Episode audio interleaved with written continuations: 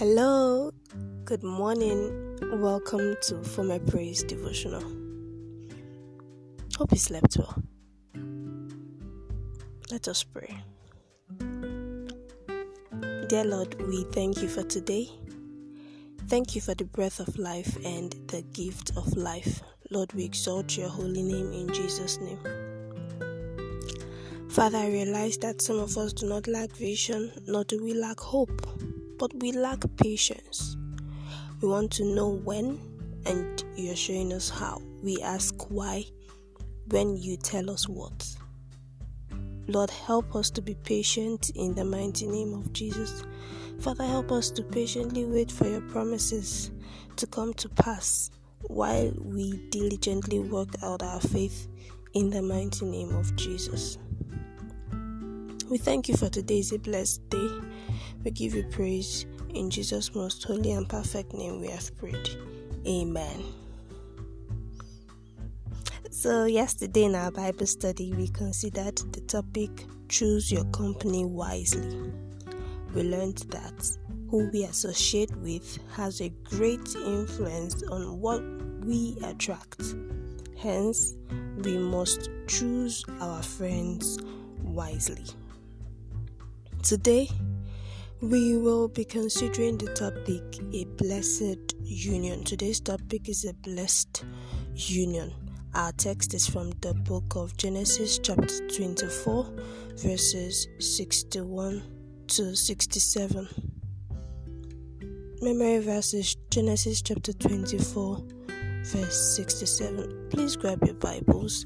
I'd like us to read the memory verse together while you read the text on your own, the full text on your own.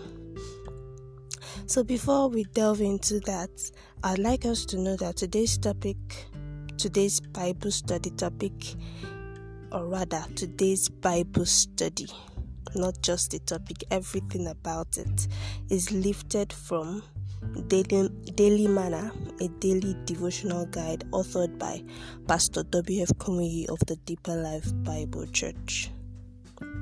It's important I state it very clearly so you know that everything I'll be sharing with you in a few minutes is not my idea, but it's all Pastor W.F. Kumuyi's, and I agree totally with him.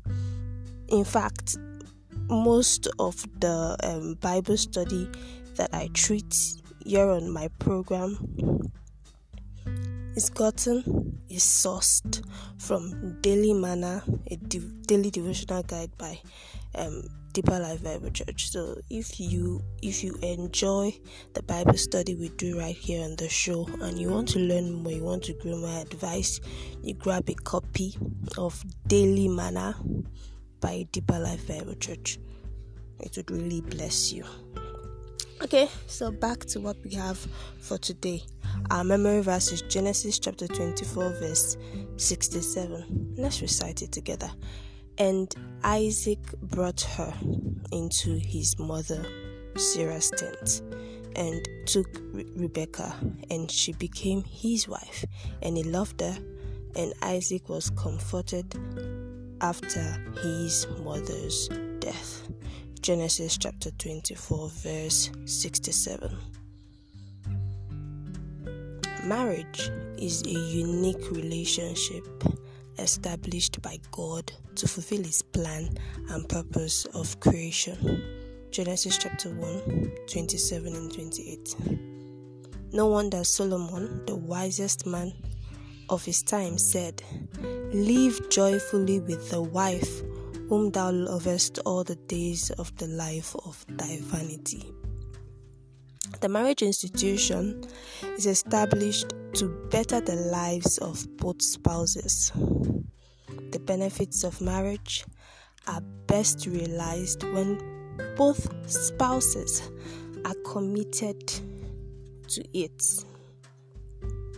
Our text x rays the possibility of a joyful, blissful, and fulfilling marital life in the midst of negative experiences arising from different quarters. The basic, indispensable ingredients of a satisfying relationship in marriage, as revealed in our text, are acceptance and love on the part of the husband and submission from the wife. Isaac loved Rebekah and brought her to himself, and she became his wife. Rebekah, on her part, submitted to the headship of the man and became a comfort to him. A home where there is peace is a home where there is no fault finding, hardness, and bitterness on the side of both husband and wife. If you want a peaceful home, there should be no fault finding, hardness, and bitterness. Godly communication is the lubricant of marriage and family relationship. There must be a cordial relationship with a determination to produce a lively and productive togetherness. Both parties must be determined. Keyword here is determined to produce a lively and productive togetherness. Couples must learn to accept and appreciate each other. No two individuals can ever be the same, not at all. Hence, offenses must be overlooked to create room for reconciliation, even as both strive to create the enabling environment for children to flourish. To experience a blessed union, you must follow the principles that are revealed in Scripture. Were you blessed? I was blessed. I would advise you listen to this, listen to today's sermon over and over again. If you're married, even though you're not married, if you're married, you just need to l- listen to this sermon again. You need to meditate on it, and I believe that your life would be blessed. So, action point our action point for today is if you're married, I just want you to go to your partner and ask for forgiveness. Oh, you may think you've not offended him. You may think you've not offended her. But I'll just I just want you to go to your partner and ask for forgiveness. Let the person be the one to tell you, "Oh, you've not done anything to me. I'm not offended." but I just want you to begin to communicate with your partner in a godly manner. Start from the point, from the place of forgiveness, reconciliation. And I pray that through this teaching, the Lord mends every broken heart and repairs every broken home. In Jesus' name. Amen. Thank you so, so much for listening. I remain your humble host, Enifome Abraham, and it gives me great delight to serve you. Please listen again tomorrow morning for more comforting prayers and teaching of God's Word. And do not forget our Valentine's special event coming up on Friday this weekend by 6 p.m. on at fomerabraham.com. Uh-huh. Mm-hmm. Please anticipate the event even as I do.